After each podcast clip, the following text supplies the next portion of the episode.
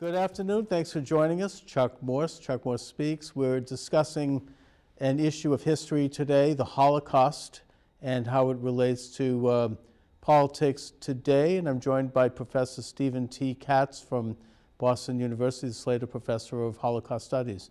Uh, Steven, thanks for joining me. My pleasure.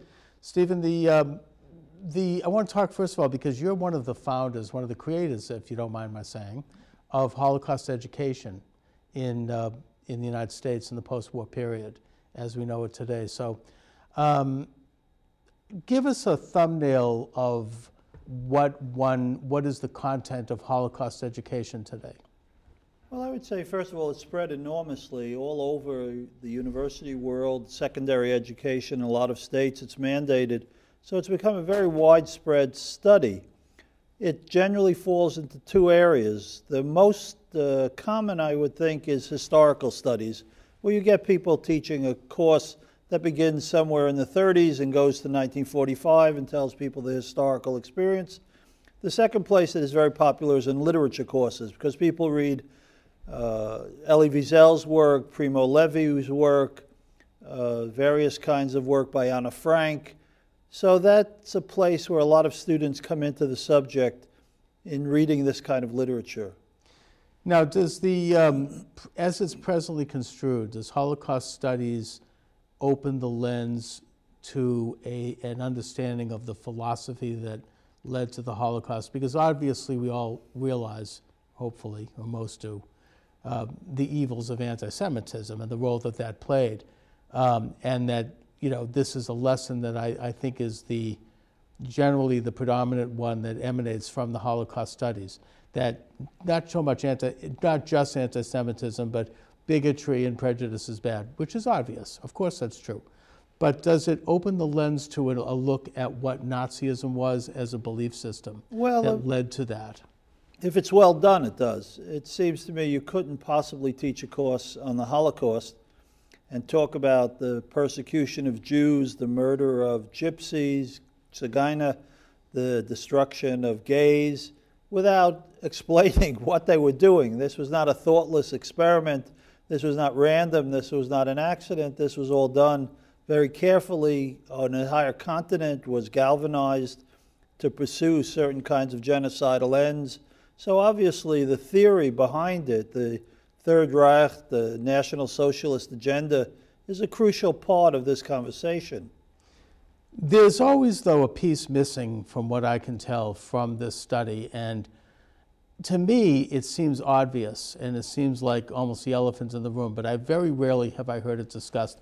And that is that really a lot of the infrastructure of the Holocaust and the, the, the functioning of it emanated from Bolshevik Russia that in fact Lenin in 1917, 18, he, he set up the, a concentration camp system that was virtually emulated by the Nazis, the Gulag system.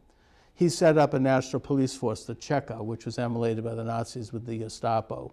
He had the Cheka go out and liquidate groups of people that were politically incorrect, as he said, people that were inconvenient to the advance of his radical socialist agenda. And um, Europeans were very aware of that, and they were very aware of the heinous nature of that regime, and it, being the most bloodthirsty in modern times at that point. And they also were aware of the fact that a lot of the, a lot of the sort of the, I guess you might say, the liberal elite of the world turned their back on it and ignored it. In fact, they even praised it in many cases. And I, I don't think that that was lost on the Nazis. I think that it seems to me that, that a lot of what they did was inspired not only by that regime and what they did. 20, I mean, don't forget, Lenin had already slaughtered up to 4 million people before Hitler even joined the Nazi Party. It was not only that they emulated it, but they also were encouraged by the fact that this was given a green light in most circles, that they got away with it, that they were seen as, quote, progressive. I'm not sure that I would agree with the fact that they were seen as progressive, but there's no question that uh, people were watching each other. Hitler kept a close eye on the Soviet Union. He knew what was happening there. His primary enemies were the communists, which he railed against in Mein Kampf. He knew all about the ideology of uh, Leninism.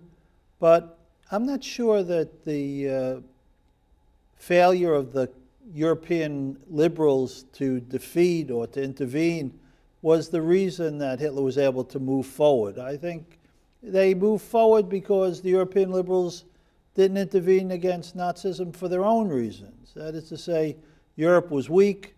World War I had come and left a tremendous crater in the demographic community, the number of deaths. The economic situation was desperate. The inflation of the 1920s that the German state further encouraged, so that when they paid reparations, they would pay less money back. America was in the throes of isolationism. Remember, Wilson tried to get America to join the League of Nations, which was his idea, Mm-hmm. and then the United Nations, the League of Nations went forward without America. Right. Uh, Britain had cut dramatically its economic support for military hardware. So it was a whole concatenation of various phenomena. I'm not sure that it was the failure of liberals and socialism that I would put at the top of the list. Well, I mean, obviously, it's a very complex subject, and I don't, I don't mean to in any way simplify it and try to capsulize one thing. I just, I bring this up because I think it's the one thing that's n- not part of the firmament when we discuss it.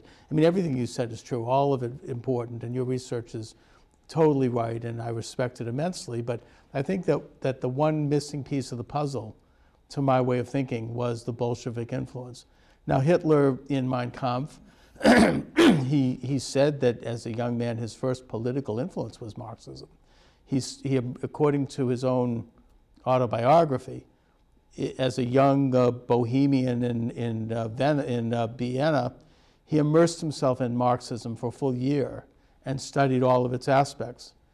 And um, I think that there's a great deal of evidence to suggest that, that, they were, that he was very socialistic. I mean, that, Well, that he called himself National Socialism. and, in, and, if, and if someone knows the German language, they know that the emphasis on that title Right. is socialism. Yes, socialism. And um, that if you look at the, the Nazi Party in its early stages with its, its bill of particulars, it reads like a communist manifesto. It's a, you know, Well, it's redistributive. It's a different kind of. I think, though, you have to be careful for one reason. Nazism is a racial theory, right, and it reconstructs the state on the grounds of race.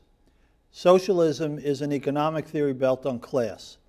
And therefore, the fundamental structure of the communist state, besides its uh, apparatus of terror, obviously, an apparatus of terror will always have police units, it will always have secret police, it will always have concentration camps, it will always have all kinds of violence. So you have to get past that to really look at the comparisons between these two regimes. I think that the, I mean, obviously the focus on, on um, the, communist focus is on people who are not politically correct.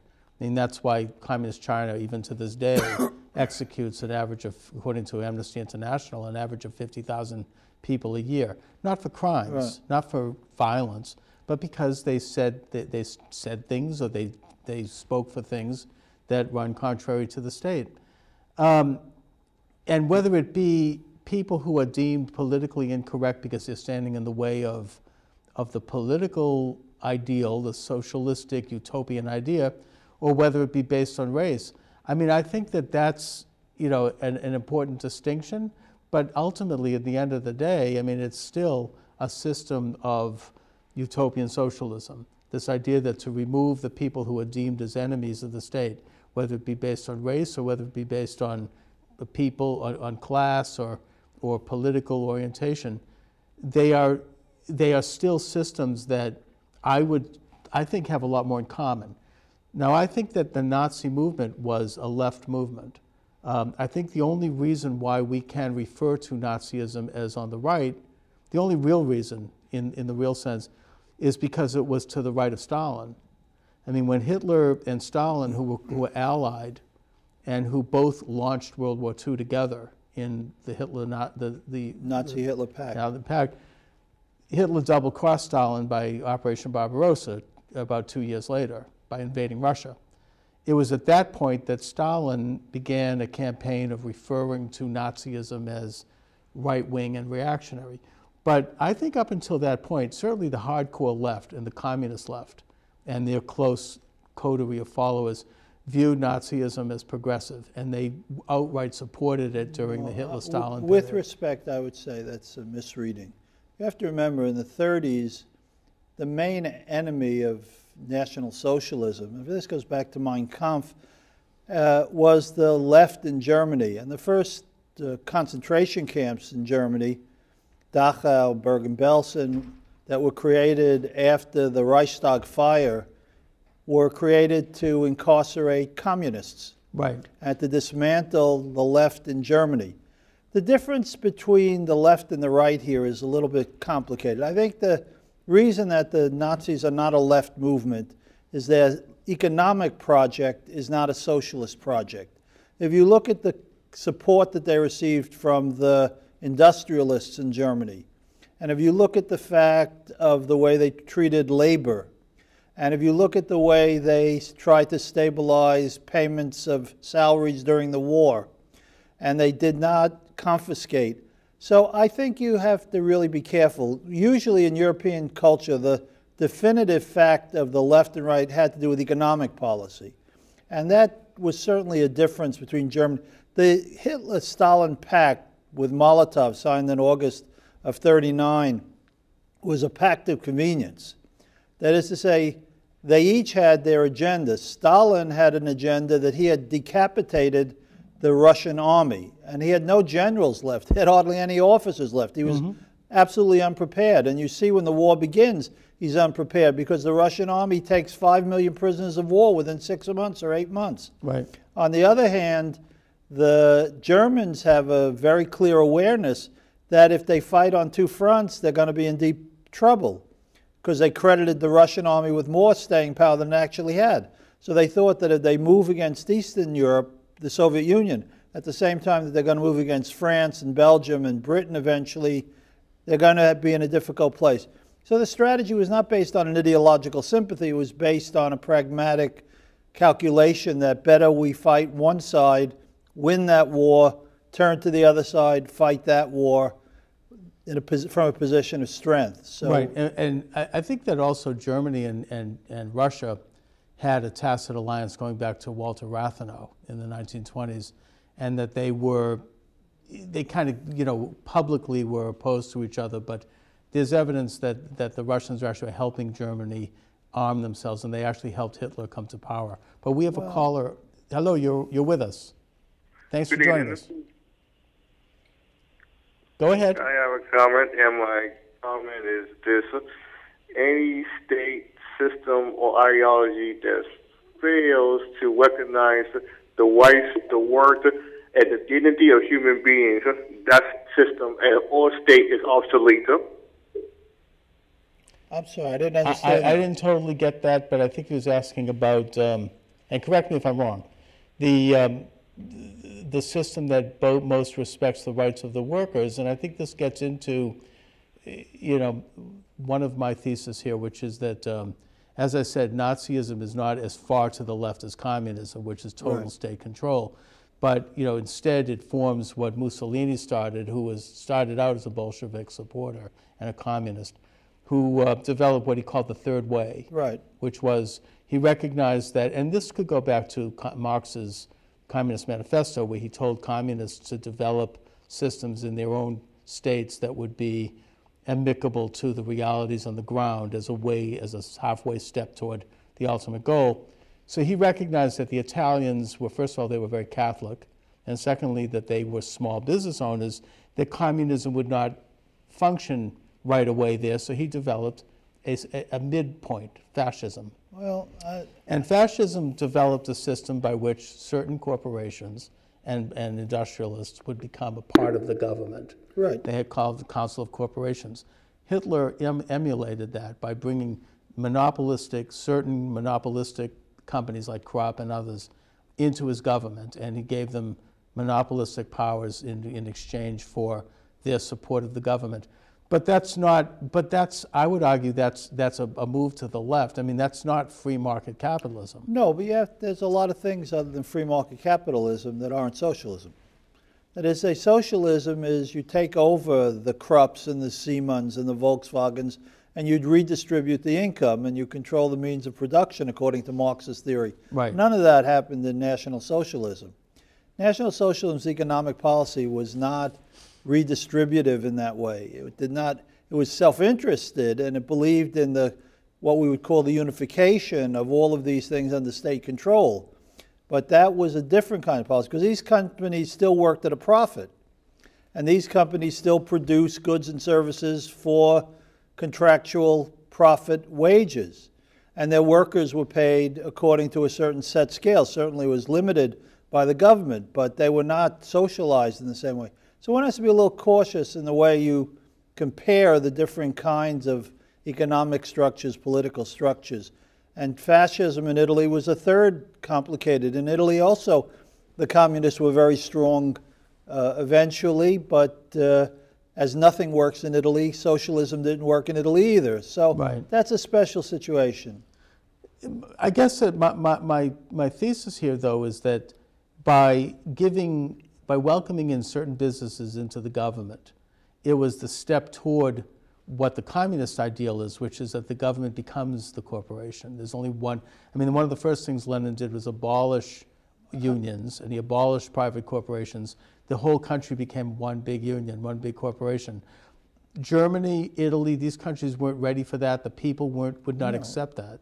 So it was a move to the left, but it wasn't as far to the left as an outright state control. But when you say that it wasn't redistributist, I would uh, take issue with that in that Nazi Germany was very much what we might today functionally call a nanny state. A what? A nanny state. Nanny state. It was very redistributist. I mean, there was the rise of the welfare state, which actually started under Bismarck and the Prussians, but there was also the, the national education, the national health care, the national, um, you know, the Hitler Youth movement and the education, you know, everything became nationalized, national police. This is a move toward a, a socialistic system, and it was a move away from, it was the most radical socialist regime Hit- Germany had ever had. Um, Well, it but it wasn't communist, so that's why. it was why. certainly state controlled. Right. The state was controlling, but that's a different matter. State control per se is not socialism. And as long as there are independent corporations with profits, and they showed profits on their books, and they made contracts for specific economic arrangements, they would, the government would buy things from them, the government would provide them with various kinds of support because of what they bought. In other words, their purchases. It was not uh, a socialist system that they had. Now, what it would have evolved in into in 100 years or 50 years or 30 years, I can't say. Sure. But under the conditions of the 30s and then the conditions of war, one has to be a little cautious.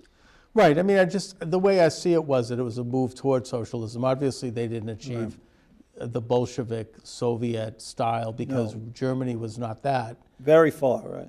But it was certainly the most radical, you know, socialistic government that Germany had ever experienced. And I think that that needs to be understood because then we can understand more a little bit the lessons of, of the Holocaust. Um, you know, I don't think that, I think it needs to be s- understood in that context. As I mentioned, I mean, you, you know, communist regimes have been involved with, with far worse in terms of the numbers, the sheer numbers of, of, of, killings of, of people who oppose the regime, whether it be based on race or class or, or political agendas. And I think that it's all part of a general philosophical root.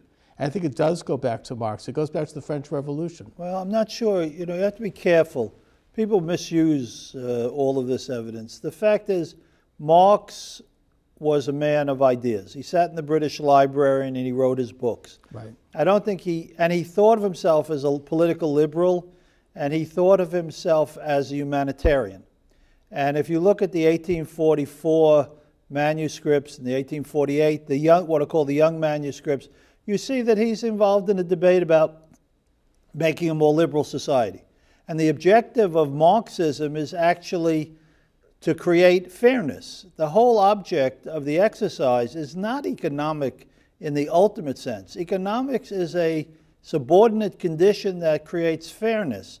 What Marx is saying is that the workers are being exploited, and therefore you have to create different mechanisms so that the worker is treated more fairly, and there won't be people who are bosses and there won't be people who are serfs. So the whole enterprise of Marxism and its theoretical construct in the 19th century is a move towards social justice. Now, what happens to it as a political movement when it gets tied up with Leninism and Stalinism and Bolshevism and Chinese communism and Che Guevara and uh, Venezuela and uh, mm-hmm. so on, that's another matter. So I think one has to be careful. I, I don't want to exonerate Marx completely, but I think you'd be very hard pressed to read Marx and generate death camps. He also authored a pamphlet at that in 1846 or 1847 called "On the Jewish Question." 1844 on the Judenfrage, yeah. which was republished as "A World Without Jews." Yes, that's a very, very, very anti-Jewish publication. But if you look at that publication, and it was very popular in left circles right up to oh, World War II. It's been popular even till today. Well, it sort of became out of fashion after after Hitler. But it, it, it, the basic premise of that was that First of all, the, the idea of private ownership was a false consciousness that was That's created right. by exploiters. That was the conspiracy theory underlying it. But secondly, he points out that it was the Jews who did this and that the Jews, Judaism had to be eliminated in yes. order to create, move the world more toward this utopian idea where you have absolute equality. Well, remember, the Judenfrage is a question of anti Semitism. What he's discussing in the Judenfrage is a question that was being hotly debated in circles in Germany among Hegel's students, namely, how can we eliminate anti Semitism and what rights should we give Jews politically in a new Europe? Because remember, Jews had never had rights before. So when the ghetto walls came down, the French Revolution came, the liberalization of all these states gave Jews rights. The question was, is this a good idea? And should the Jews respond in some way so that the emancipation of the Jews will be two sided? The Europeans will liberate the Jews from their political disabilities, living in ghettos and so on, and the Jews will liberate themselves from their Judaism. Marx's Judenfrage is an expression of the second, namely that Judaism creates anti Semitism and that the reason for it is their economic, their peculiar economic role. And to overcome anti Semitism, therefore, the Jews have to stop being Jews. So Judaism is the target of the pamphlet, but the objective is to create a society without anti Semitism. It's not a desire to create Jews going to death camps. He specifically refers to, um, in that pamphlet, refers to Jews as hucksters. Yes, and, so ugly, but, I say, very, but, very but ugly. The point is that it's more than it's it's ugly, sure, but there's there's there's something underlying that.